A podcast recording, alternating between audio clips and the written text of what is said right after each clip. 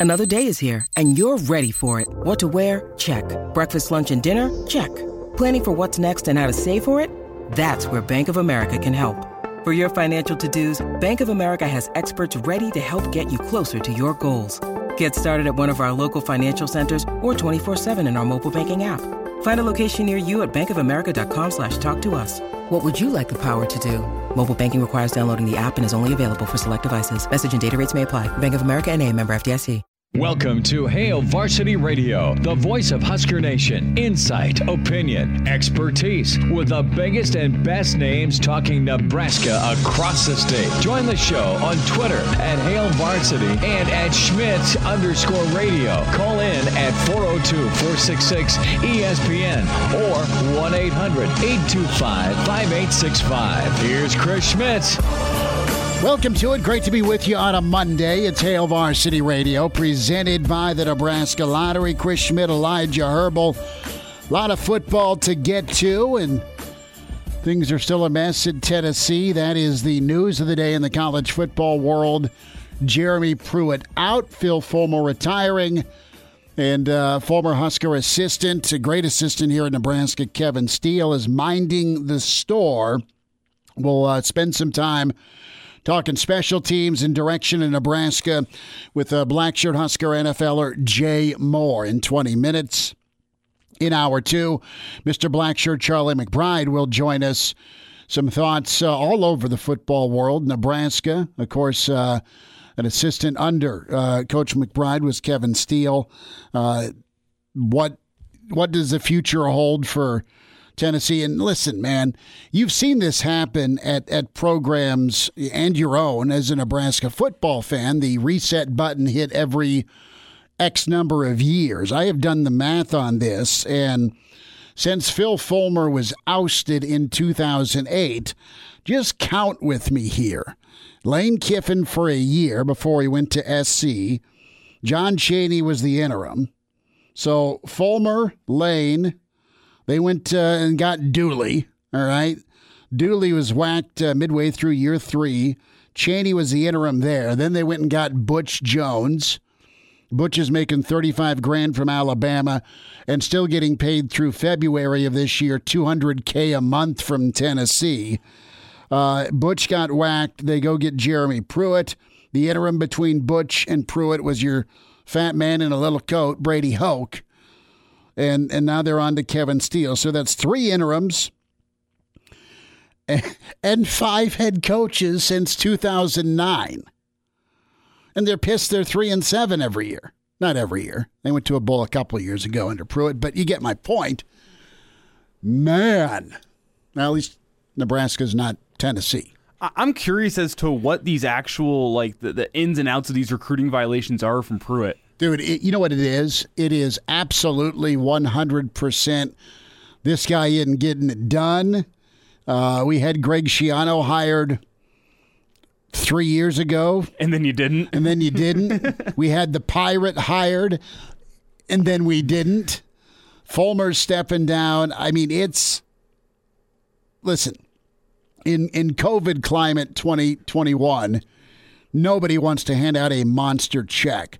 If they can find cause on the guy, which they have allegedly or go, are going to, because you have this law firm out of Kansas that's that's doing the investigating, and it's it's twelve point seven million dollars is what's left on his contract, and if they pop him for cause, which they're going to, or they're going to at least be able to not pay the full twelve point seven maybe somewhere in the middle is where they'll meet because he'll countersue for you know listen i was fi- i was terminated unlawfully. Um i mean phil fulmer started the press conference today like we're, we're recruiting well i bet. But not well enough to beat georgia not well enough to beat florida not well enough to stay within four touchdowns of your of your crossover, your permanent crossover that's Alabama. How about drawing that every year? Your permanent crossover in the name of rivalry is Alabama. So this is uh, an interesting fire at Tennessee. And th- listen, man, they have the fire department on standby. The good news here is you were able to, during a hiring freeze, you were able to go hire Kevin Steele to it for a two year deal. The chancellor of Tennessee was pretty high up at the University of Nebraska Business College. And now she's the chancellor of Tennessee. Uh, you go get Steele away from Auburn. Gus Malzahn is sitting out there that will get you eight wins a year in the SEC. If you're a Tennessee booster, you finally realize that maybe the best we can do is seven and five, eight and four after carry the one eight different people in the head coach's office since 2008? I don't know. Maybe uh, time to accept some reality. The other part of this is the, the other like no brainer hire is Hugh Freeze, but can you honestly go get Hugh Freeze after you pop a guy for recruiting violations? Just saying. There's still smoke. Everybody in the SEC's tried to hire Hugh Freeze as a coordinator in some form or facet, and something something keeps him at liberty. okay. Twitter's hilarious. It's so good because you see Hugh Freeze, you see Tennessee, and you see different gifts of the Freeze family realizing Tennessee's on line one. And it's a family of 12 all trying to get out of the kitchen at the same time and pack their bags. Or the other part where someone posts this, where Hugh Freeze realizing that the name of your quarterback is Hooker. And the look on the person's face is just pure joy. and then this oldie but goodie where you throw out the all right, post your coaching hire if you're making the choice. And I still love the picture of Peyton Manning and Shades doing the the the uh, the Doc Holliday gun salute deal. I don't know. Tennessee is is probably a, a tough sell. Great area, good football. You're in the middle of everywhere, which means you can go to the Carolinas, you can go to the Georgia, you can go to Arkansas, you can go to Bama, you can go to the Ohio Valley, you can go to Kentucky. I mean, you can go to where Tennessee is located is bordering a billion states that have more talent than in-state Tennessee. And it's beautiful. Been there a couple of times. So good luck. God bless. It's fun when Tennessee's good at football. Mm-hmm. But this law firm that is is going through the work to make the university ease out of that $12.7 million payout is the same law firm that helped them get Bruce Pearl out of Tennessee. It's the same law firm that has kept UNLV off the death penalty slab for recruiting violations for Lamar Odom. And that got a, a NCAA gun put to Rhode Island's head the year that Lamar Odom was at Rhode Island. They also have been employed multiple times by Louisville in their basketball program. so these are the guys you want on your side, whether you're going after somebody or you're trying to uh, to be defended poor Tennessee. Like, who is going to go want to coach for Tennessee? You've had a, you've though? had better higher options, honestly, than than a a Saban assistant. Mm-hmm. And I'm not saying Pruitt's a bad coach. He's a hell of a defensive coordinator. He was great at Florida State. Was great at Alabama. Some guys are just better coordinators than they are head coaches. And let's just let's just stop with this holier than thou attitude and I'm going to talk in the context of the SEC because it, it, it it's rampant. It exists. Where's my proof? I don't want to get sued for libelous, but I mean, it just it just happens. All right, are you good at covering it up or not? There's dirt everywhere on everybody. You would think. It's just how blatant are you? And Tennessee's never Tennessee's they, they they got great players when Fulmer was there. NFL dudes, okay? I mean, Jamal Lewis, Peyton Manning, their receiving corps, their defense, they, they were a really, really good program. And then F- Fulmer wasn't winning enough, and they ran him out. And then it's they had Lane, and then Lane was there in seven and six, and then it's been a dumpster since he left, honestly. And the year that Butch beat Nebraska in the Music City Bowl, that was a decent team. The thing that I think drives Tennessee fans nuts is they get beat by the big dogs, they get killed by the who's who, and they're they're sick of their their reality where in a really good year they're third in the East. Because Florida is head and shoulders above with talent, playmakers, and now coaching. Georgia, head and shoulders above with talent, playmaking, and coaching. So there's two losses and then your permanent crossover is Alabama. So there's three losses. So you're five and three if you don't drop one to Kentucky, or South Carolina's not great, or Vanderbilt doesn't bite you, and they shouldn't. And then whoever your your other crossover is, I mean, it, it's just it's just murder in that league. I mean, Mississippi, Mississippi State, LSU, A and M, Arkansas. So good luck. Yeah, They'll pay the next guy a bunch of money to come in. The right hires Hugh Freeze. The the safe hires Gus Malzahn. And right now Kevin Steele is in charge for as long as it takes him to find an athletic director. And does that new next head coach have to keep Kevin Steele? Because he was hired on as a football analyst, but the guy's a great defensive coordinator. Think about this. I'm going off here on Tennessee, sorry. But if you could pair Hugh Freeze and Kevin Steele together and recruit, then we're talking about something with being able to keep up with Alabama and Georgia and Florida from a recruiting standpoint. Uh, when it comes to Nebraska, no news on player departure as of as of yet. No news on coaching staff right now from from last week. It, will be interesting to see what happens in the next seven to, to ten days with Nebraska. We'll get a recruiting hit from Greg Smith. One or two spots is what's available for Nebraska uh, to, to round out this 2021 class because the signing day is fast approaching uh, in uh, in February here. I think next uh, two weeks away is where we're at. Numbers to get in today 466 3776 466 3776 800 825 5865. Now, if you're Tennessee uh, and Gus is a no, Hugh Freeze is a no, do you go give Joe Brady a ring? Do you go after Napier at Louisiana? Do you go look at Bill Clark at UAB? Do you look at uh, uh, Chadwell from Coastal Carolina?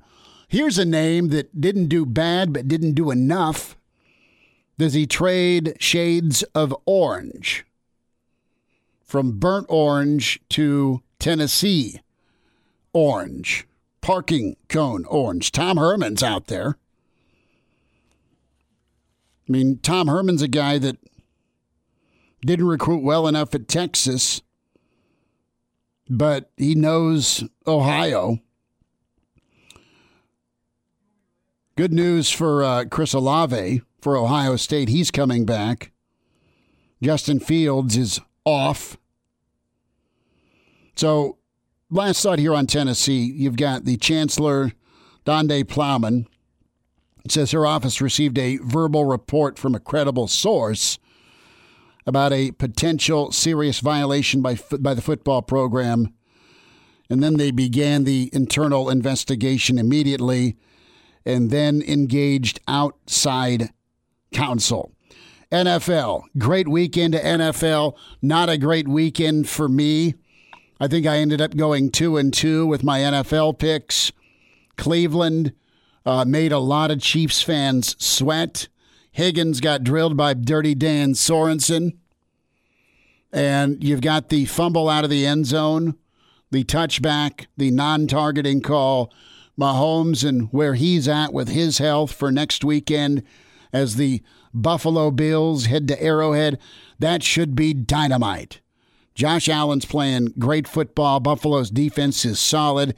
The wind is pure hell in Buffalo. Uh, that is a reality. Uh, Baltimore was in it, then they weren't. The pick six flipped it completely. Tampa Bay was just absolutely incredible with their defense, with the turnovers they forced, and they leaned on the run game, and that run game came through in the fourth quarter. Uh, Green Bay was solid, and they just really started wearing out the Rams up front. Good run game by Green Bay, and just not enough offense. It looked like the Rams might get the, at least the backdoor cover. They're driving, you know, 25 18, and then it dissipated on them. But uh, we, we've got the, the final four we're all pretty excited about, right? And listen, we'll hear, we'll hear from Drew Brees before the show's over. As great as he is, that is absolutely brutal. A brutal way to go out if it was his last game with the interceptions and just how ineffective he looked. Uh, don't kid yourself, not having Taysom Hill was big in that offense. And Tampa tightened up in the second half as Kamara kept uh, was was held pretty well in check in that fourth quarter. But you go from being up twenty to thirteen to losing like they, they did thirty to twenty. I mean, what a one eighty in that second half by Tampa. The most important thing I took away from this weekend, just as steak a whole, and a beer, was that I won the steak and a beer because you because you had because you had the Rams and you had Green Bay. We both went two and two. I got both the games Saturday. You got both the games Sunday. Yeah, that's yeah. that's how it worked out. So pretty much, even, I, I, not, I, got the tiebreaker of the steak. I, I, know, and I do not like a 500 record. I'd been on a roll, at worst going three and two or four and one. Uh, Jay Moore's up next. We'll talk some special teams with him. It's Hail Varsity presented by the Nebraska Lottery.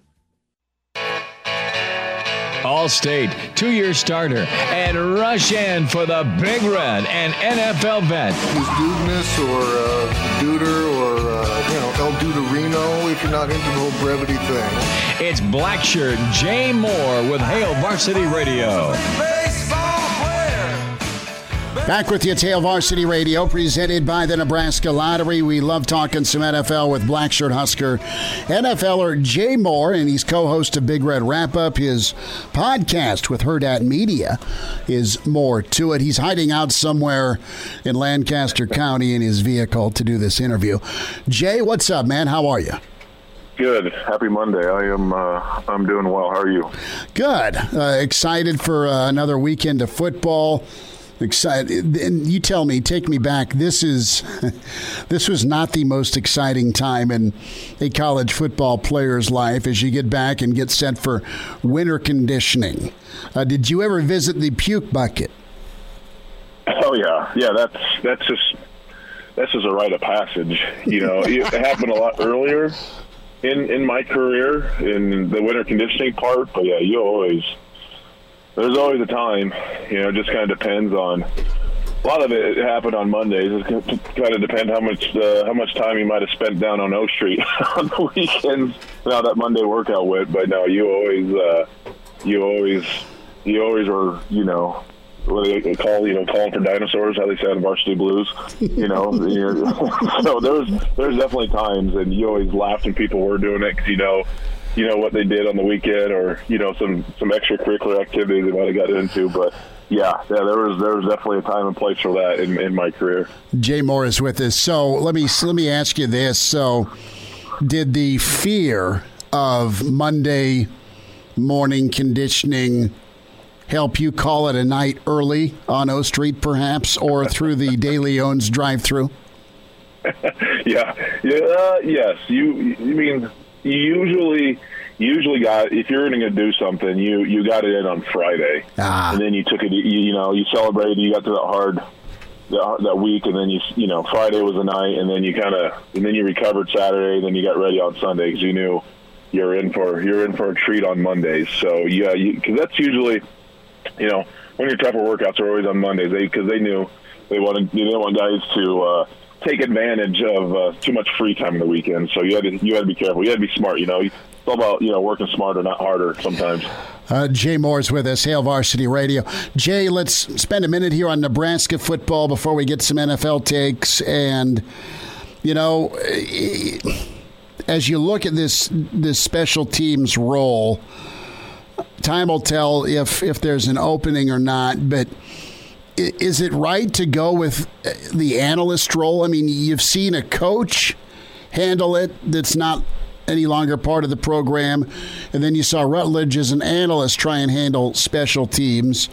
So, what's the the best move?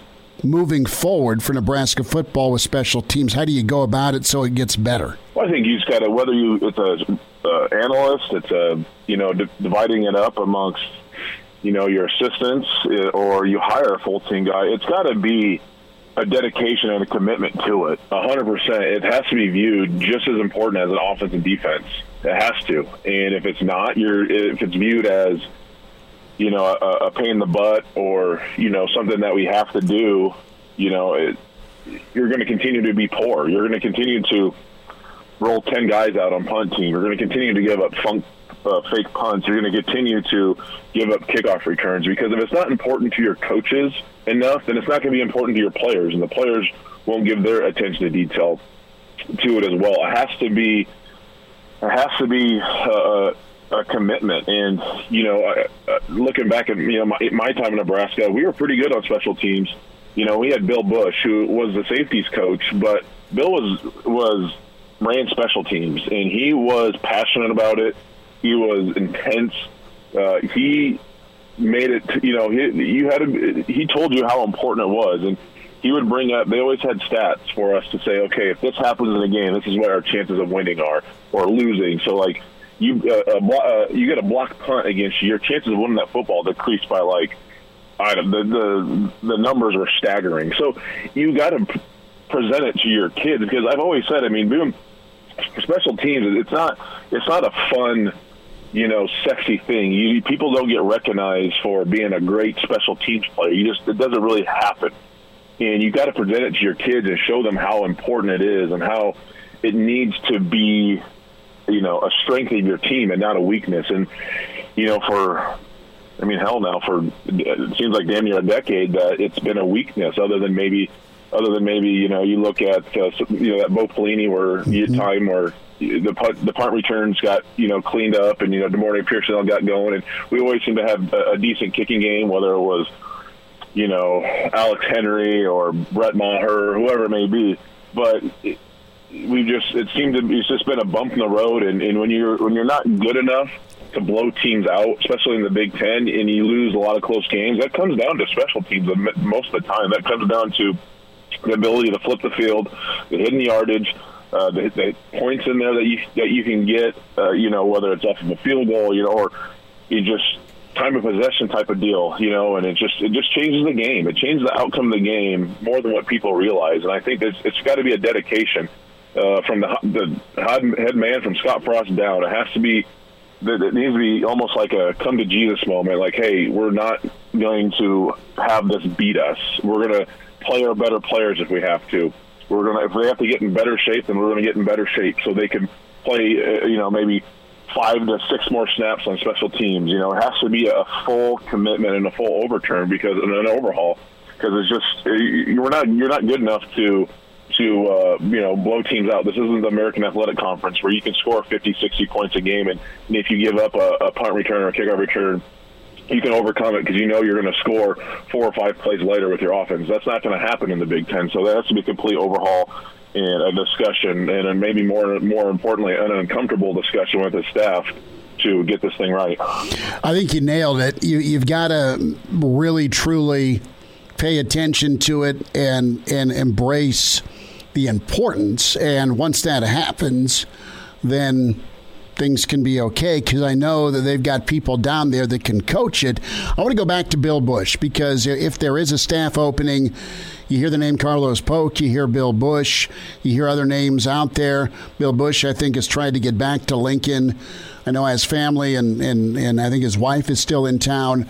But Bill Busch has been pretty high level, not only at recruiting in his career, uh, and you look at his different stops, but he's he's pretty renowned. Yeah, he's a secondary coach. He's also coached outside linebackers, but Busch is kind of the man when it comes to special teams to, to go along with his recruiting. What was he like? I know you mentioned him giving you stats and selling it to you guys on special teams, but was he a pretty good motivator? And from your ears, has he kind of mellowed uh, for today's tw- you know 2021 athlete?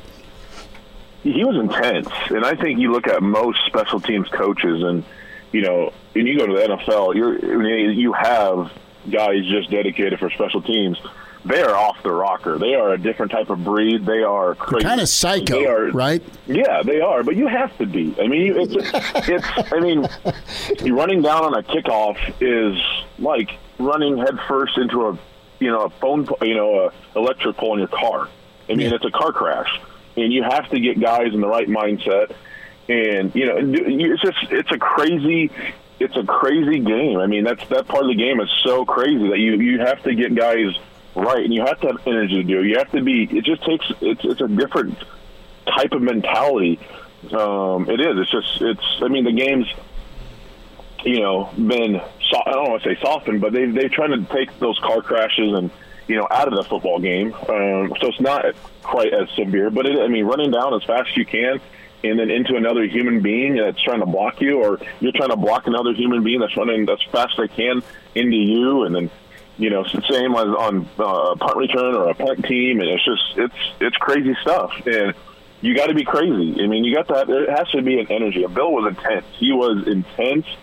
He was attention to detail. If it wasn't right, he let you know, and it didn't matter if you were a senior starter or if you were a, true freshman that's playing, and it was it was important to him. It, he took pride. He had energy for it, and that's that's you know the main word. He had the guy had a ton of energy, uh, and I don't think. I mean, I, adjusting to this day and age of athletes, I mean, I, I just think it's just got to be you know they got to adjust to you know these day and age got to adjust to you know the energy of, of that coach. I mean, you got to you got to meet those coaches' expectations, that high energy and that passion. And you know, obviously, I don't think they have that passion down. eh, You know, at uh, on one Memorial Drive right now, on one Stadium Drive with the special team, just because you just don't see it sometimes, and uh, they need to they need to address it. Whether it's you bring in a full team a full staff guy that just looks at it, or you're you're breaking it up, or, or you know whatever it may be. Uh, you gotta you gotta this can't this can't be a cr- you know a, you know a crutch or an extra hurdle you got to get over. This has to be a strength of your of your football team, and it has to be important. It has to be very very important. And they just that's just that's a that's a that's a that's a talk that Frost and his staff has to have. again, it's just it's it's it's beating you. It, it's a it's it's causing you more harm than than good right now for mm-hmm. this football team. Few more minutes. Jay Moore with us on the other side of the segment. It's Hail Varsity Radio, Monday edition. Reminder about your friends at West Blue Realty. And if you're looking to make a move this year, West Blue Realty specializes in residential home sales in Lincoln and surrounding communities. They'll help make uh, that next choice, that next home, and where you head uh, pretty painless for you. For a limited time, you mentioned Hail Varsity. West Blue Realty can provide you up to $1,000 on the closing of your next home purchase. Who does this for you? Tom Luby, Kelly Hofschneider. Give Tom Luby a shout now at 402 540 3768 or call Kelly Hofschneider as well. Both men do an amazing job with West Blue Realty. Kelly's phone number 402 202 2312. It pays to work with West Blue Realty, westbluerealty.com. Get an appointment today. They're located 1120 K Street, Suite 200. And if you have some agricultural land, listen, West Blue Realty can help move that ag land you're looking to maybe unload. They have their own auctioneer. They can handle live auctions, sealed bids, general land listings, and they've sold land all over the state of Nebraska, Seward, Otoe, Lancaster counties. They can handle a large radius. Uh, give them a shout. West Blue Realty. Log on westbluerealty.com, 1120 K Street. More with Jay Moore. Coming up here next segment, Charlie McBride is 20 minutes away. Some Cruton with Greg Smith. Some names on the radar. Another name on the Tennessee radar that is out there Would he take the gig? We'll tell you who we're thinking about. Tail Varsity, we're presented by the Nebraska Lottery. And we're back Fellas, think we could listen to the radio listen? on Hail Varsity Radio, presented by the Nebraska Lottery. Yes, that's awesome.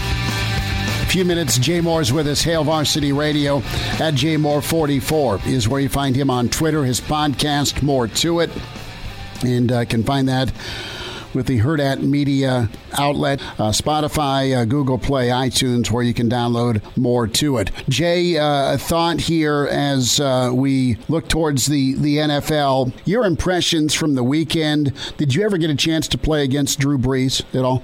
Yes, he's a special one. I mean, I've been part of the game plans and Brees and and like Peyton Manning and obviously Brady. There's so many things you have to do defensively, and you got to be careful. We're trying to disguise your defenses because you, if you gave them too much, if you you know if you disguised too early or you moved out of something into something else, if you gave them too much time, he'd just pick you apart. So mm-hmm. you know, I remember you know whether it was Brady or Peyton Manning or, or Drew Brees, you know, if you were going to move and you know you show a coverage or a front, they always said can't make that move call or change into a diff- different defense until there's at least like 10 seconds left in the play clock, just because you can't give them you can't give them enough time to adjust. Gotcha. if you if you give him 15 seconds, it's like oh he's gonna he's he's gonna change this out. He's gonna they'll just pick you apart, and that's what the great ones do. So that's what I remember about playing him. You had to be so on point. And and Drew was always really good at getting the ball out. He was super quick. Uh, you know, the rule of thumb was always three seconds. If you don't get the ball out in three seconds, and you're gonna, you're probably gonna, you know, you have, you take a chance of getting sacked. And he was always super quick at getting out. He's one of the fewest. Uh, you look at the stats in his history. He was always sacked the least, even for you know, he has such an incredible ability to get the ball out and over, you know, offensive and defensive linemen. He's not a super tall quarterback. He's not Ben Ben Roethlisberger by any means. I don't. I mean, Drew Brees might be six foot tall. Uh, so it's just his attention to detail is, is always so spot on, and the you know, and there's you play that long, and I mean, you, you hear stories about him you know, even on his bye weeks, going into the stadium to duplicate his game day routine, even when they don't have a game, just so he doesn't fall out of rhythm. It's just a different type of. I mean, it's almost like OCD mm-hmm. type of stuff, but that's what makes the great ones. You know, the Brady's, the Peyton Mannings, they're just attention to detail is, is so spot on, and defensively, you got to be you got to be so on point. Otherwise, they're gonna they're gonna rip you apart. back to Suh. Um, he's playing at a at a really high level. You know, are you uh, are you on the Tampa wagon, or do you think it's going to be too tough a ask in Green Bay? Yeah, I don't. I would love to, you know, to see, you know, Suh and, and Lavonte and and you know, you know, the, like get them to the Super Bowl. You know, Brady's been to a ton of them, won a ton of them. You know, Suh was just in the Super Bowl uh, a couple of years ago with with the Rams and, and lost to Brady and uh, the, the Patriots. And so it's, you know, I would love to see him get the. I just, man, I don't know what the weather's going to look like in Green Bay. And I mean, Oh, I can Aaron tell. Rodgers is, is so good. you know, he is he is so good, and you know what Davante uh, Adams is bringing to the table, and it's it'll be interesting. I think it'll be it'll be a good battle. I just I got to give the nod to Green Bay and in, in this one just because of just how, how good Aaron's the year he's having and what he's he kind of built around him and kind of getting the running game going a little bit, defense playing a little better. That's a crazy thing with Aaron Rodgers. If he gets halfway uh, a decent defense, you know, supporting the offense, like they're making it deep to the playoffs every year. So we'll see. I mean, you do have Brady still, and you do have Tampa Bay's defense, and but I, I, I, I, lean Green Bay. You know, looking at looking at that one. Jay Moore's with us, Hail Varsity Radio at Jay Moore 44. I think uh, Brees eventually calls it quits. I think Brady is, still looks pretty good. There's enough around him where he doesn't have to do it all himself. And that Tampa D is, was super opportunistic yesterday, and they are they are rounding into form here as Tampa's playing really good football. The one good team Tampa beat in the regular season was Green Bay, where they slaughtered them. So I, I'm not sure if they can replicate that. Uh, Rodgers is great. With Kansas City, I think Mahomes will be back. I don't have any inside info on that, but I think they'll find a way to get him in. Are you surprised about Buffalo and Allen, uh, what they are, and, and the jumps they've made? You know, I'm not because you know they get their defense is is solid. You know, and Allen's just you, is playing at an elite level. You get you know some more help around him. You have Diggs that you come in mm-hmm. and give him another weapon. No, and I mean not not surprised, and it's just you know it was a playoff team last year, and it's just getting you know the the right breaks and and you know even even you look at their game against uh, Indianapolis you know, last week to where, you know, that was a fumble. and they, the game should have been over, but they, you know, they didn't call it a fumble. And they're still able to overcome that. You know, in years past, I think Buffalo, you know, just just as their, you know, their history, you know, that would that would come back to haunt them. But just seems like they're on a mission, and they're getting the right bounces, they're getting the right breaks, and you know, Allen's playing great. They got they got you know the running games. They got a good support in the running game, and it's just he's he's a th- he's Allen's a threat. And you just look at every you know you look at the teams left, they're all have great quarterbacks. Obviously, Brady, Rodgers, uh, Mahomes, and, and Allen. So I mean, those are that's what it takes in that game. It's all about your QB play. Uh, you know, ninety percent of the time. So not not surprised at all. You know, they there's more than enough support around him. They're getting good help from the defense. So I love that's going to be that's going to be a, a fun one. It's kind of a blast from the past. You know, like the early '90s when you get the Bills, Chiefs, and AFC championships. So it'll be it'll be fun to watch. Bruce Smith in Montana. You're right. Uh-huh. About 30 seconds, Jay. Dirty Dan Sorensen's missile missile shot to the dome, uh, and the fumble and the touchback. Man that's got everybody up in arms where no targeting call, fumble into the end zone as Cleveland's walking in to, to make it a one point game. Cleveland hung in tough. Kansas City made enough plays without Mahomes, but always some. Yeah, that play. I listen. I mean, yeah, I love the no targeting call. I just he's trying to make a tackle. No, I know. It, it, it, was it was uh, it was perfectly unperfect, you know, from a timing yeah. and a hit. But man, that was a drill shot. yeah, I it was a great. I mean, you got the ball out. You know, the helmet ended up, I believe, ended up hitting the ball as well. I mean. That's that's a rule that you know. What I would love to see Chaney fumble it through the end zone. I mean, that's yeah. such a bad break towards the offense you know, I think obviously there needs to be a, a clear recovery, but mm-hmm. if it mm-hmm. goes, it should just be like it goes out of bounds. You know, I think you, so many times you have guys that reach out for the pylon to score, and that happens so many times. I wonder if it would ever get readdressed by the uh, the competition committee to say, hey, if it, you do get trouble to the end zone and there's no clear recovery by the defense, you know, you're getting it.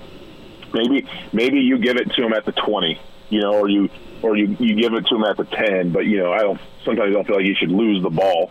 You know, when you when it's fumbled through the end zone. Obviously, it's this is a rule that's been in place for since the beginning of football. So, I mean, it is see that get you know it, that gets talked about, but yeah, that's uh, that was a even even I mean Cleveland had plenty of opportunities, but mm-hmm. how about I mean Chad Henne coming in and and playing really well, and Mahomes comes out. I thought that was teed up for Cleveland, but I mean, then Andy Reid showing his showing his uh, yes. you know, showing his confidence, and Chad Henne going for fourth and one.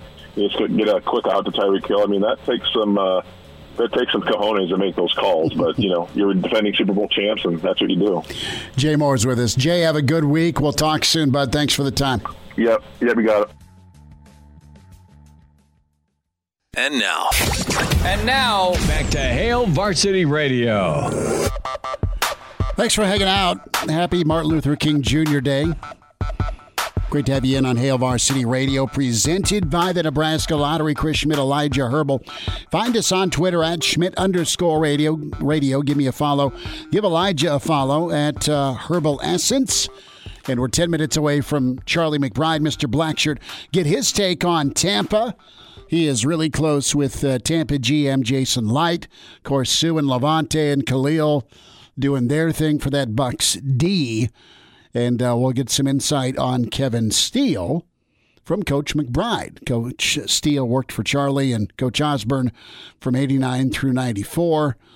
And uh, we'll hear uh, a little excerpt from uh, Steele's recruiting prowess from uh, the Pride of Fairbury, Bill Doleman, couple weeks old story that was pretty good. This was the best part of the Phillip Fulmer press conference today as he announced he is uh, retiring.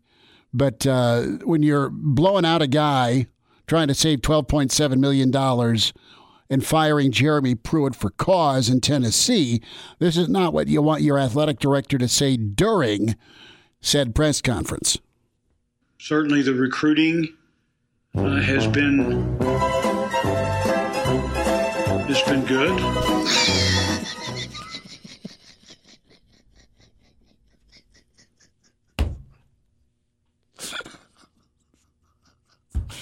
You gotta hear that again. Certainly, the recruiting uh, has been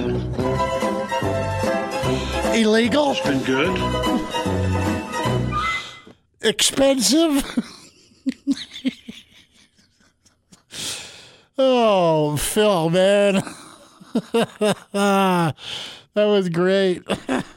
I like how he just knows what he started to say too, like two words Oh, in. God, no. I said good. It's been exceptional. They've had 10 top 10 classes. Guys, let's do one more. I lost it. Oh no. Come on. Oh. Certainly, the recruiting uh, has been it's been good. Oh, that's so good. oh, do we have time? We have time, don't we? Oh, no. Yeah. Oh yeah. For Billy D? Oh yeah. Let me a little Rocky Top with that thing. Kevin was leading the recruiting on on him, and we'd all kind of heard about him. It was down to Nebraska and Clemson and Notre Dame, and and he says, "Hey, Dole, I need a favor from you. We got a we got a kid coming in from Florida tomorrow. His name is Tommie Frazier, and I need a favor because if we get him, I guarantee you we'll win at least two national championships."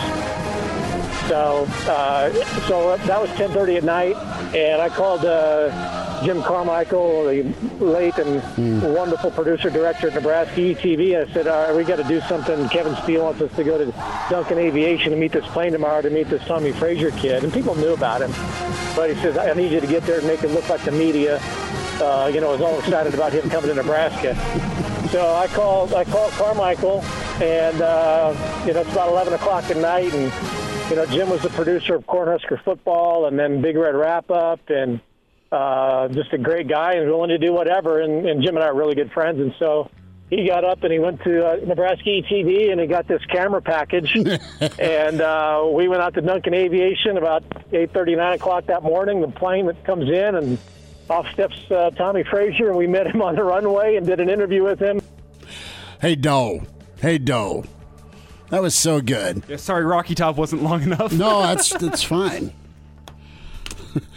They'll make a hire in a year from now. We'll, we'll just have it put away. Association and this station. Welcome to Hail Varsity Radio, the voice of Husker Nation. Insight, opinion, expertise, with the biggest and best names talking Nebraska across the state. Join the show on Twitter at Hail Varsity and at Schmitz underscore radio. Call in at 402-466-ESPN or 1-800-825-5865. Here's Chris Schmitz. Thanks for hanging out. Hail Varsity Radio with you on a Monday. Hour two. We're presented by the Nebraska Lottery. Chris Schmitz, Elijah Herbal. We'll do some recruiting here with Greg Smith in about 20 minutes or so. We welcome in Mr. Blackshirt, Charlie McBride, a Monday with Charlie. Coach, how was the weekend? How you doing? It's good. I'm wearing my black shirt. Are you? Well, good. You probably have a few of them, don't you? well, I, I, most, I have not not the ones that the, my kids haven't stolen from me. So how does that work? Those are just different T-shirts. well, what happens is that when you work when the whoever you work for Adidas or you mm-hmm. know they they make their shirts and then they give you some and you know at one time I was a large now I'm a le- extra large and I was once a double X and you know you keep you have to keep them you have to keep a certain drawer with different you know sizes in it the options, right? right well, good. So do you just get does, does your does your drawer get raided by family members? Is what it sounds like. Well, they they they come in here and I ask them, "Do you want these?" and they go, "No." And the next day I go look and they're gone. Nah. So yes, I don't, yes I don't and no. understand why they don't just say yes. That's pretty good. Well, they like stealing from their father. well, at least no one's listening, right? So you know, we didn't Yeah. call him out publicly or anything. Charlie McBride's with us, Coach. I I wanted to get your thoughts on a what what Tennessee's going through because Oh, they, boy. yeah, oh, boy's right. Um, and B, just kind of reflect on on Kevin Steele because Kevin worked with you and worked for you from '89 through through '94, right? Okay, let's let's start. For, uh, here's something that you nobody knows. Okay, Sure. except the, me. Okay, I call I called Kevin last night really? or the night no the night before, Okay, and he was on the beach with his dog, retired, really? and um, Tennessee kept calling him and calling him, and um, I, I and he said that he was going back and talk to him. And uh, then uh, he he told me that he was going into a meeting last night at five o'clock to find out what was going on. Well, today, you know, every you know what I know. I mean, uh, that's what happened. I guess there, everybody everybody's gone, and Phillip Fulmer, who was the ex AD, Phil, who's a friend of ours, he Philip uh, is going to let the next AD pick the football coach. Which you know, I don't know about that one because I think Philip is probably knows many what's right and what's wrong as as anybody. But but he wants to do that, and so he retired. So I haven't talked to Kevin tonight, but uh, or you know today, and I'm I don't expect to. Uh, but I think right now that uh, um, Kevin was uh, going into a meeting last night to find out what was all going on, and that's the last I heard. And he said he'd get back to me sometime. And I, I said, "Well, look at, I know you're busy. Just let her fly." And so I, I don't expect to hear anything before you do. Well, but um, I was going to say he's he's that's- the that's interim coach now. Yeah, he's the interim he's the interim head coach now. They uh, Right. they hired him to to be a, an analyst, right? And I, I can Yeah, see him they- sitting on the beach, retired. And and then, hey, will you uh, mind will you mind the store for us? But do you think he's got do you think he's got a chance at, at being the head coach? Well, I don't know. You know, here's the thing with Kevin. He's, you know, he's older now, and I, you know, and I, and I felt the same way a little bit when, and and it was part of my retirement. Was part of it was because I I didn't know I didn't feel like I was really.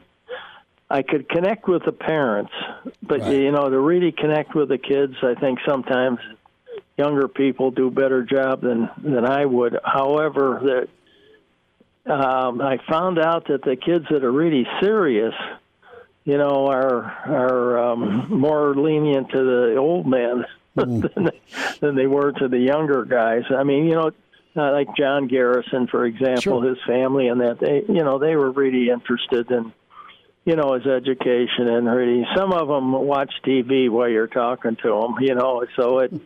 You know, it's kind of a hard thing to do in, in some cases. So, um, I I just think it, I'm I'm going to go back a little bit and and tell you something that I really I really believe in. Mm-hmm.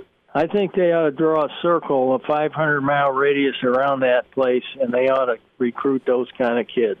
Sure. I understand Florida's got speed, and we did too. We mm-hmm. we believed that, but you can go, you can pick and choose a little better when you have, you know, um, good linemen. I think if you have a good front, people, offense and defensive lines, I think you got to start, and you got to start there. I don't care what any coach says in the world. I'm going to promise you that that's that's where it starts. And and somebody asked me one time, "What do you start with an offensive line?" And I told them you start with the center. and then you go from there. But you, you know, uh, I had I had some great centers, and I, my first one I had when I started at Wisconsin was Mike Webster. He played 18 years in the NFL and had four Super Bowls, and he was six foot one. Yeah. so, you know, and that and and so you find out who the football players are. Um, I don't know how many times I've listened to these guys on television before games talk a little bit about guys that are football players. The size and that stuff's a bunch of garbage. Mm-hmm. Uh, you know, some guys look like Tarzan, play like Jane, and some guys are five ten, six feet, six one, six two. And if you go back and look at maybe one of the last Outland Award winners, you're going to find out he was maybe six feet, mm. and uh, it, it it was the kind of coach he had. It was the reason he was where he is mm-hmm. today. Is you know, and I don't want to mess with names and stuff. No, I, I no, I got you. I, I got you're talking about. You know, Charlie McBride's with us. But I, go ahead. Go ahead. I was just going to say with with with Kevin Steele, what do you remember about him at Nebraska? And I know that's been a few years back, but what what was well, uh, what was the the relationship like? I know you guys are still close, but just with you coordinating yeah. with him coaching and recruiting. Well, you know, Kevin was a guy that, that per, I personally recommended, and, and, it was basically through people that I trusted. Sure. And Kevin was a Kevin's really a good coach. And uh, and not only is he a good coach, but I think if you go back, he recruited Tommie Frazier. He's recruited incredible. And, you know. Yeah, and and you know he recruited in that Florida area, and of course he was. That's one of the things that he is. He's big time. He's not uh, Humpty Dumpty. I mean, he can. he's a good recruiter and and uh, and the one thing about Kevin too is is that he he probably brought in some things that we did afterwards was what we call the zone and fire blitzes where we ended up you know and zone blitzes you may come with um, you know four guys mm-hmm. but you may be dropping your nose tackle. Sure. You know so so you can confuse people that's pretty good because you guys used the, the zone blitz perfectly against right. Florida, right? Just as an example. Right. But uh, no, I'm right. just interested to see how this thing plays out with with Tennessee. And I mean, they coach. I was count, well, counting I, it up. They've been through eight coaches since 2008. That that that counts yeah, well, interim coaches too. Well, the thing is, is Kevin's getting older, and yeah. and you know um, that's the hard thing, you know. I mean, um, I I can I can actually tell you that in, in in back in the old days when there was time when Frank was there and I was there and you know other coaches were there and I just I never felt like I would would be comfortable at my age sure. to be the head coach at Nebraska. Right. All although you know as it worked out, I wish I had been. But the thing that what is it? As it turned out, I I uh, just didn't feel comfortable with that because mm-hmm. I knew. Now, as a head coach, I may have been a better recruiter. I mean, you know, I mean, like Tom was, you know, just going on special kids and that. And uh, but recruiting is is is a heart is the heart and soul of of your uh, your football team and uh, good recruiters are something, and that that's hard to figure out when you try to get a good coach and a recruiter at the same time. You know, those are the that's the trick in it a little bit. Um, you know, as it goes, but uh, I think back when Philip Phillip Fulmer and I are good friends, mm-hmm. and uh, you know, I've I've uh, talked to him several times. I've spoke down there when he was the head coach with the coaches and uh, John Chavis, who actually John Chavis is, if you look in his background, was LSU and mm-hmm. Tennessee, and you know, and that and Kevin's roommate, by the way, in college. That's good. so, so you know, it was uh, you know th- this circle is very tight. It's very big, but it's it, it still is very tight. I'm right now. I made two phone calls today for players that have called me who I have not coached or who I I know their families. I know their I know them personally since they were kids. I've called coaches to try to help them get jobs. Okay. So I haven't lost my um, ability to lie.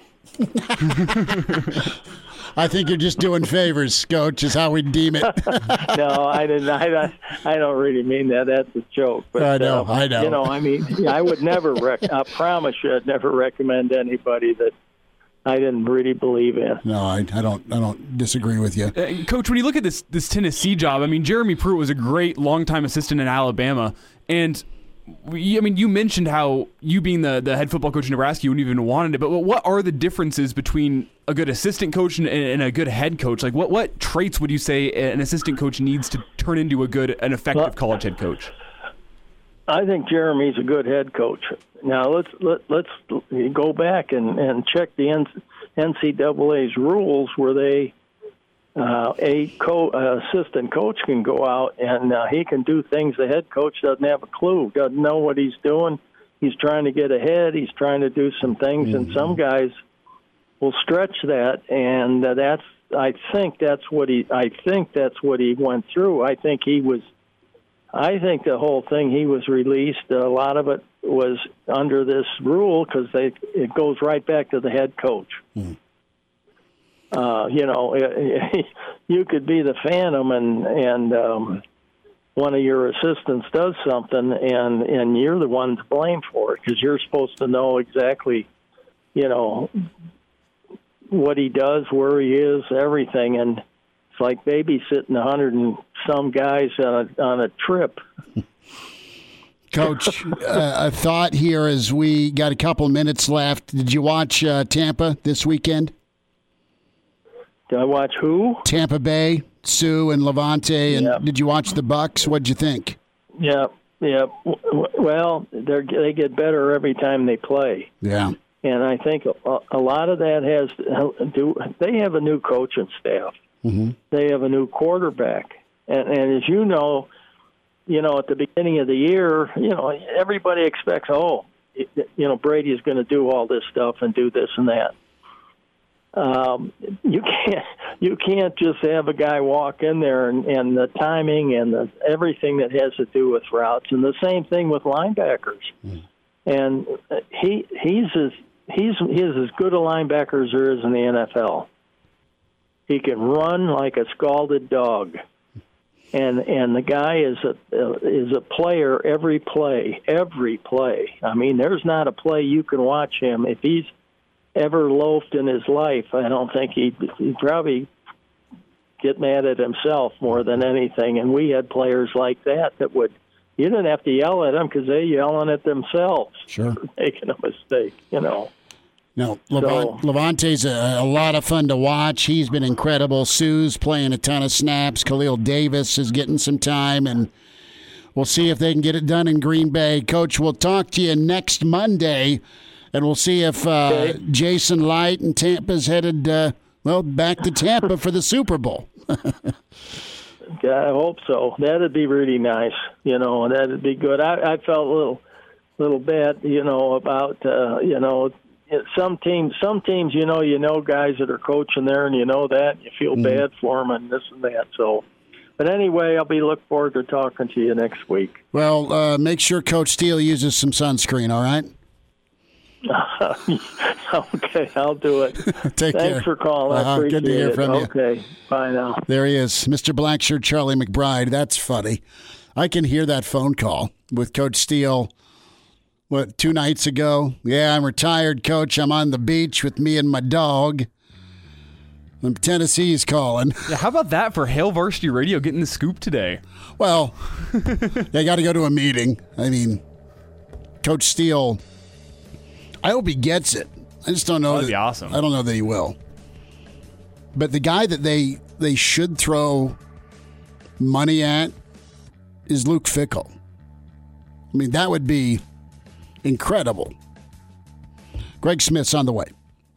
And now, And now, back to Hail Varsity Radio.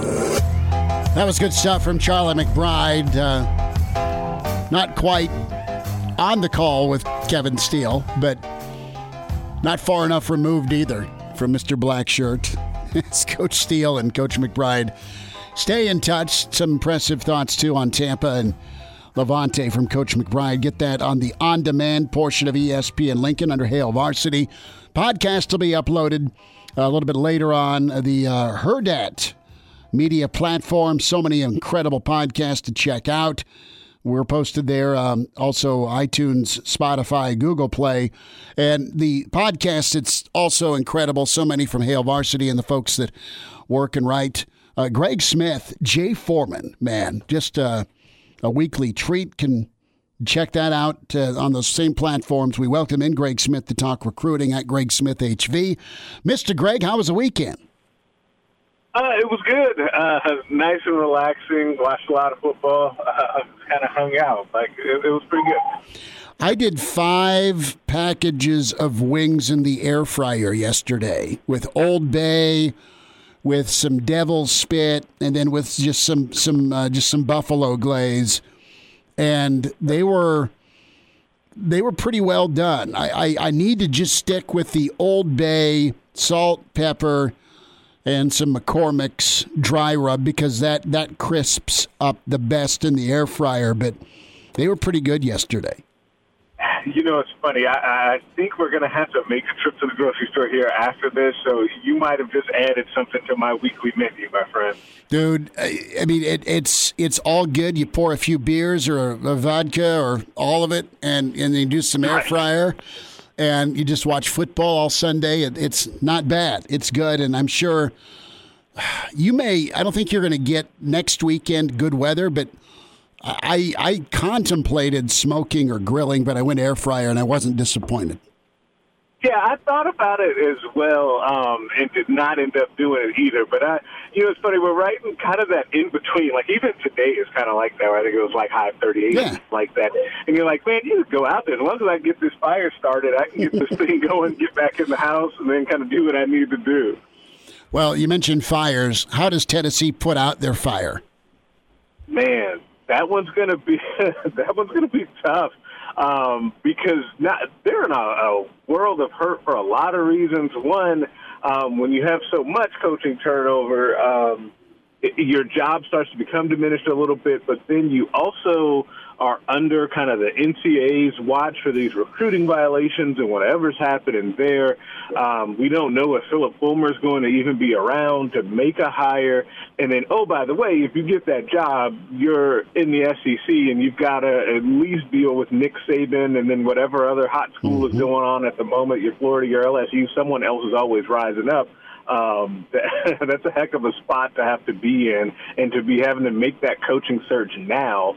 Um, man, that's going to be really tough. I do not envy their position at all. No, Kevin Steele, one of the the recruiting greats, is is interim, and he is taking programs Nebraska, Florida State, uh, Clemson, Alabama. Where that was Saban's first hire. Auburn. Yep. I mean, he's been the key cornerstone with with recruiting, where where programs have gone from good or almost there to over the top. So there's there's worse guys to hire away and have on staff. You know, as it as it looks out for this 2021 and 2022 cycle, how much crossover has there been recently with Nebraska and Tennessee competing for the same guys? I know that you look at the last 10 years, it wasn't that out of the realm of possibility. Nebraska and Tennessee were going after the same dudes. Yeah, it seemed like a few years ago, and maybe when, especially when Frost first got to Nebraska, it felt like they were always crossing paths on the trail. Um, in this last cycle or so, it has not um, seemed like that that's been picking up. It seems like Nebraska um, has crossed paths with Auburn a lot more. Like Auburn has been kind of a weird one where Nebraska is al- always on the same list with them. Uh, but Tennessee has been one that they have not necessarily crossed paths with with a ton which is kind of interesting because you would think that they would do it more.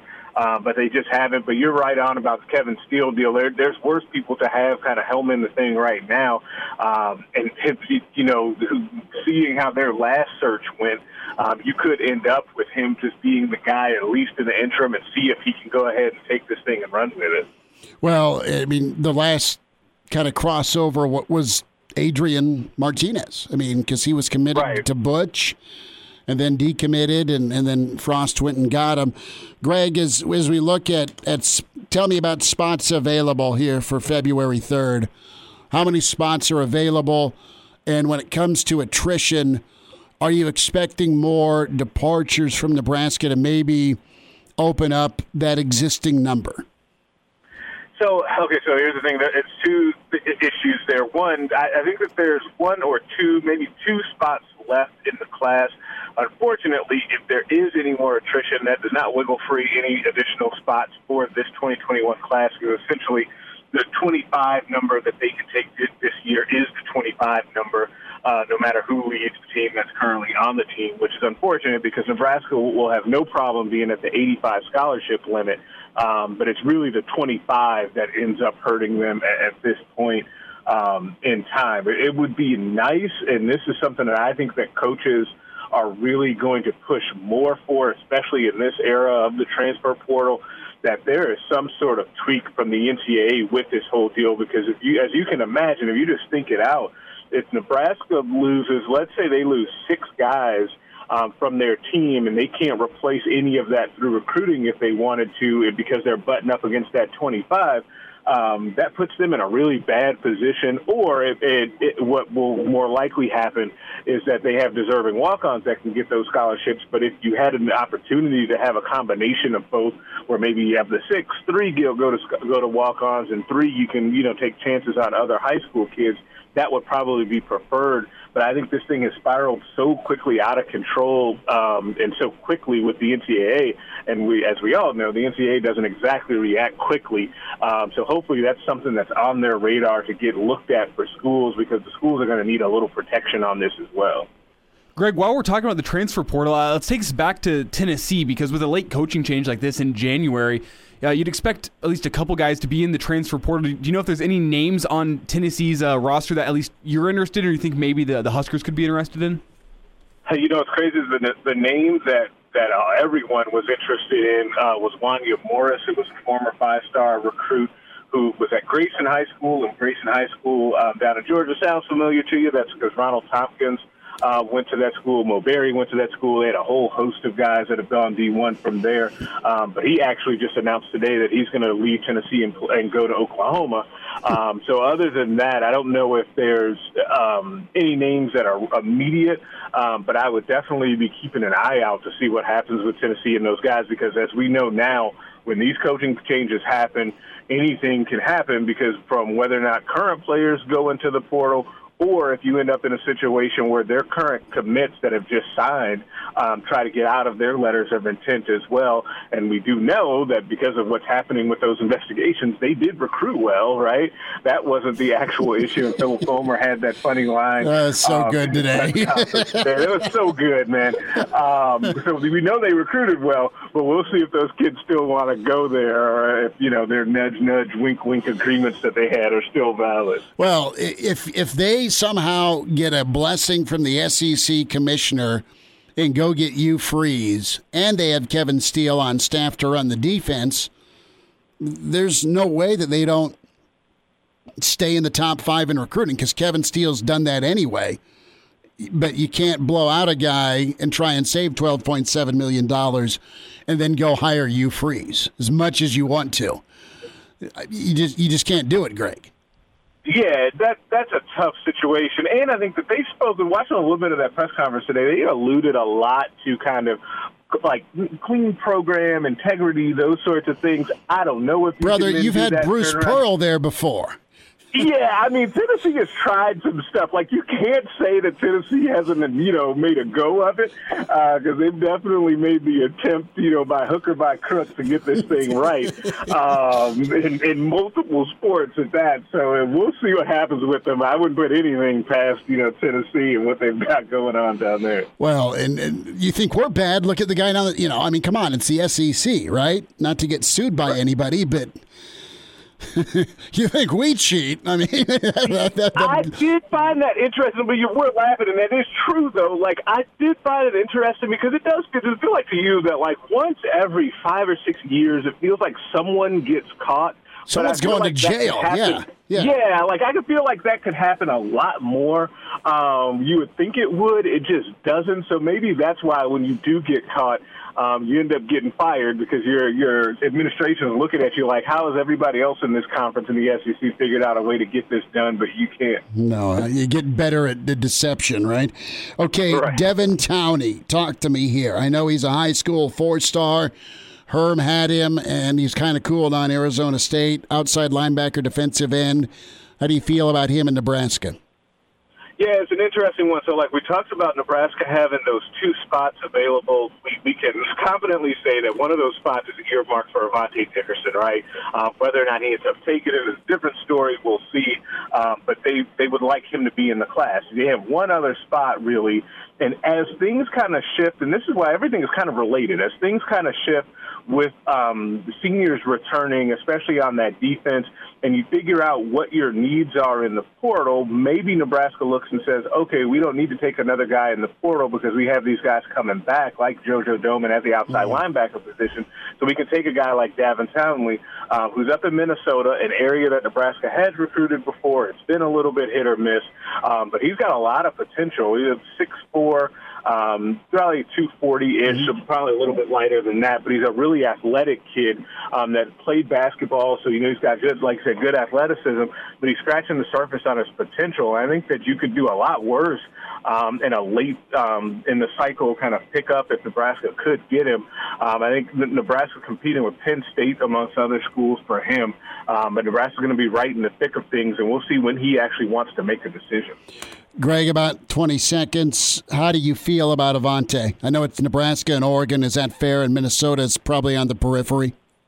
Yeah, I've always felt a little, you know, weird about him ending up at Minnesota once he didn't sign. I think you assume all bets are off. If it's Nebraska and Oregon, I like Nebraska's chances because he never had a chance to get out to Oregon. That's even further away from Omaha. Uh, so I like Nebraska's chances there. And the, the benefit, besides playing with his friends, is that that defensive backfield is wide open after this season. You come in, learn from Travis Fisher for a year, and then you, you can walk into a hmm. spot. Greg Smith, uh, great stuff recruiting.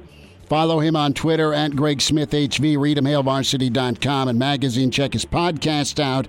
iTunes, Spotify, Google Play with Jay Foreman. Uh, Greg, be good. Thanks for the time. Hey, thanks, man. I'm going to get those chicken wings. Chime in 402 466 ESPN or email the show, Chris at HailVarsity.com. Just try me. Try me. Back to Hail Varsity Radio. Open phones here rest of the way 466 3776 466 3776 800 825 5865. We'll spend some time on Deshaun Watson.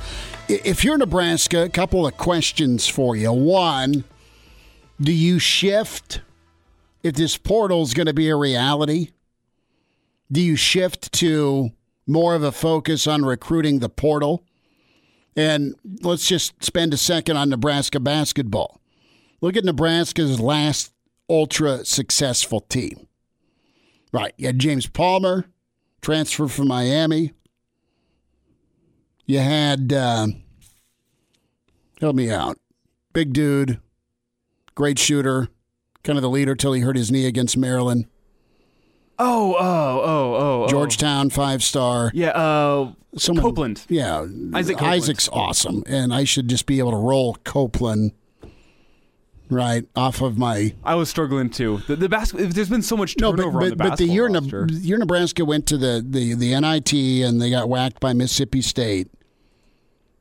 They were they were a top four, 10 and six Big Ten team, right? And, a, and we'll just say it, it was a down Big Ten, but that's not Nebraska's fault.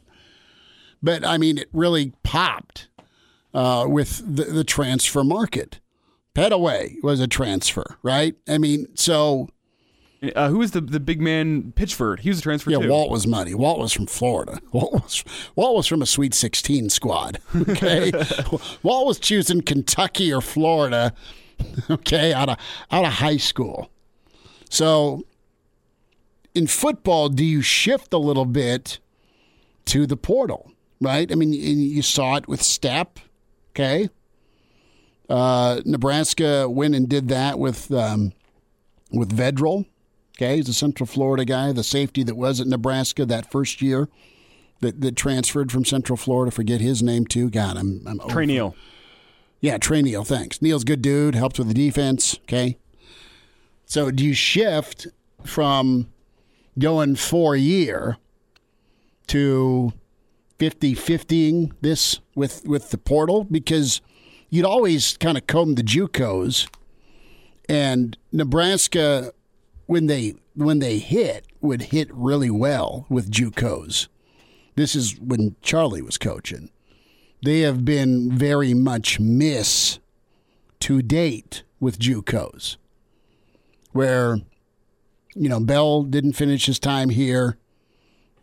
There's still time for Omar Manning, but Omar Manning didn't play or contribute this year.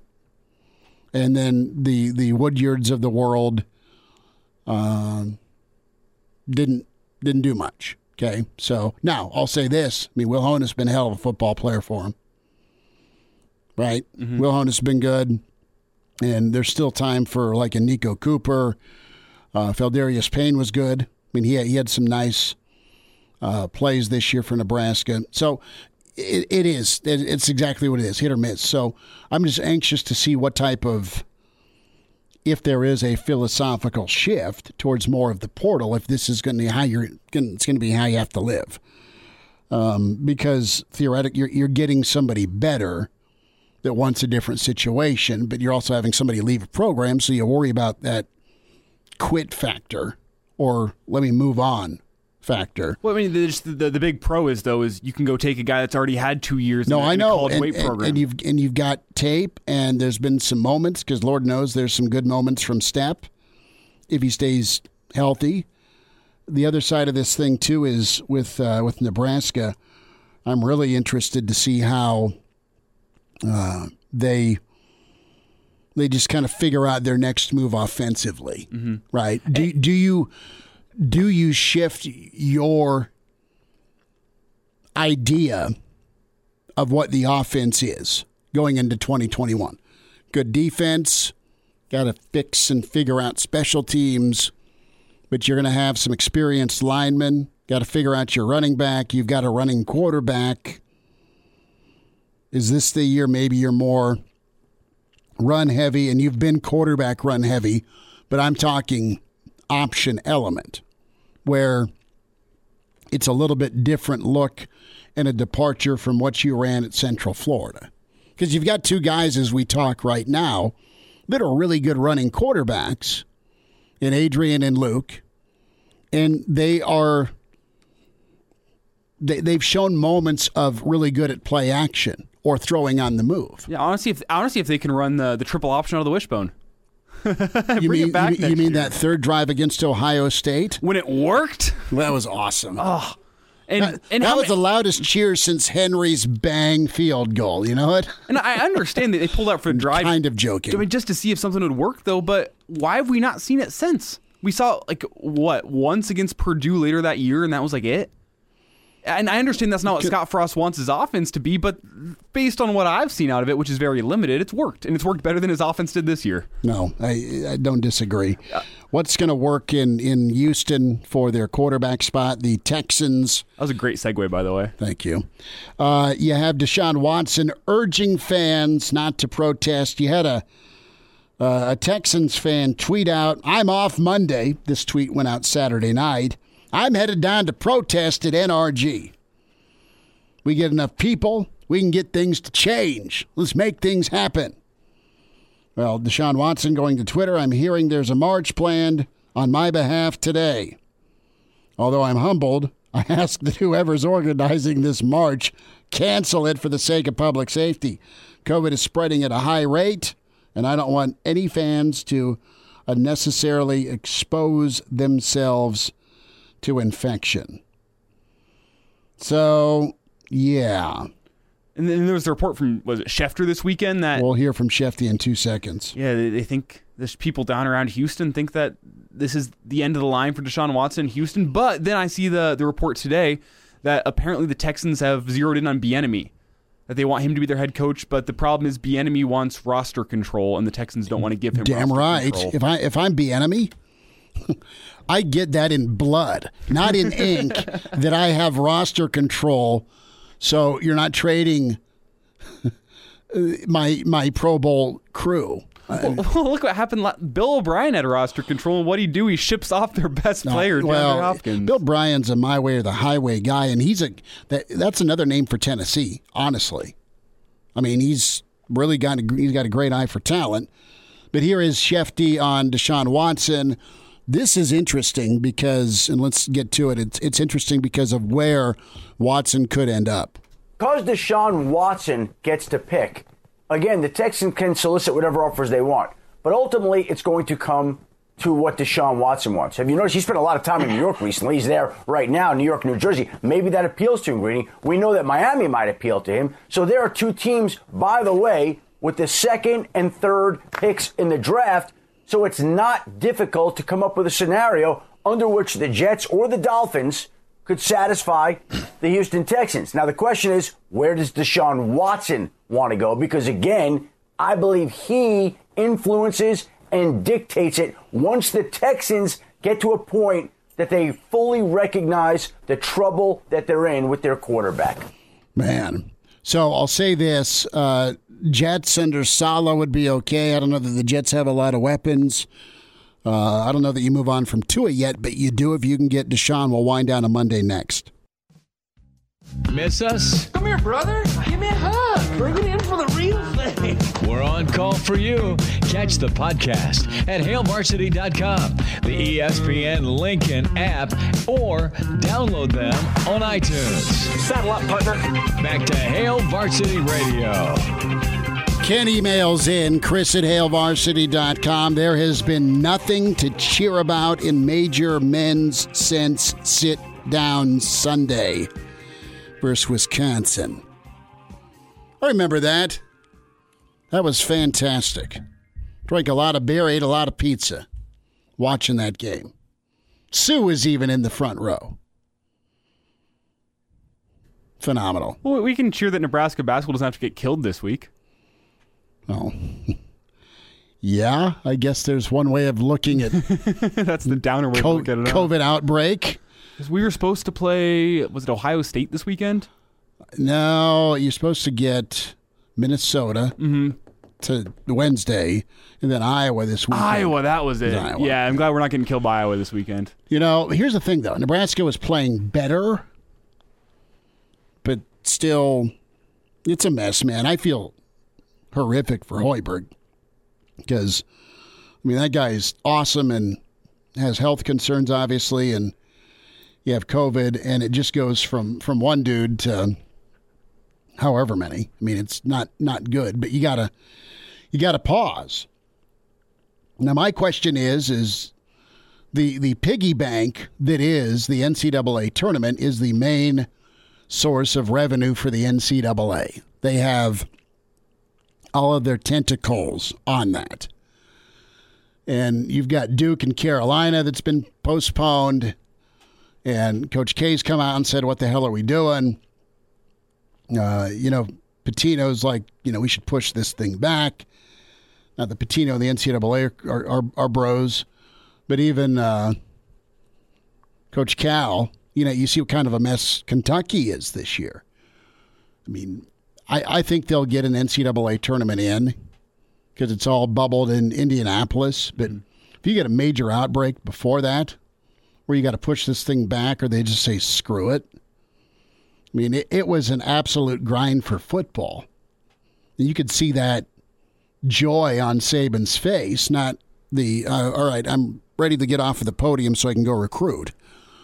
He, the way Saban acted after his championship a week ago tonight, really told me the story of, and you've you've seen it and heard it from Scott Frost and the players anyway. Just the the commitment it took so you could get as many games in as possible.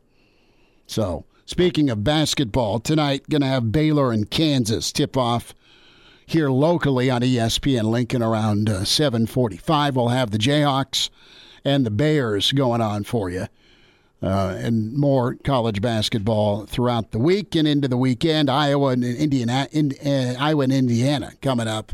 That should be good. I think Thursday night. And, and so Kansas coming off that loss to Oklahoma State last week. Cade Mhm. Cunningham, Donovan Williams got the job done last week. how many minutes has Donovan been playing? Uh, like five a game. Yeah, how's he taking that? We'll see. We'll see. no, I know. I, I know the answer. It was just for the room.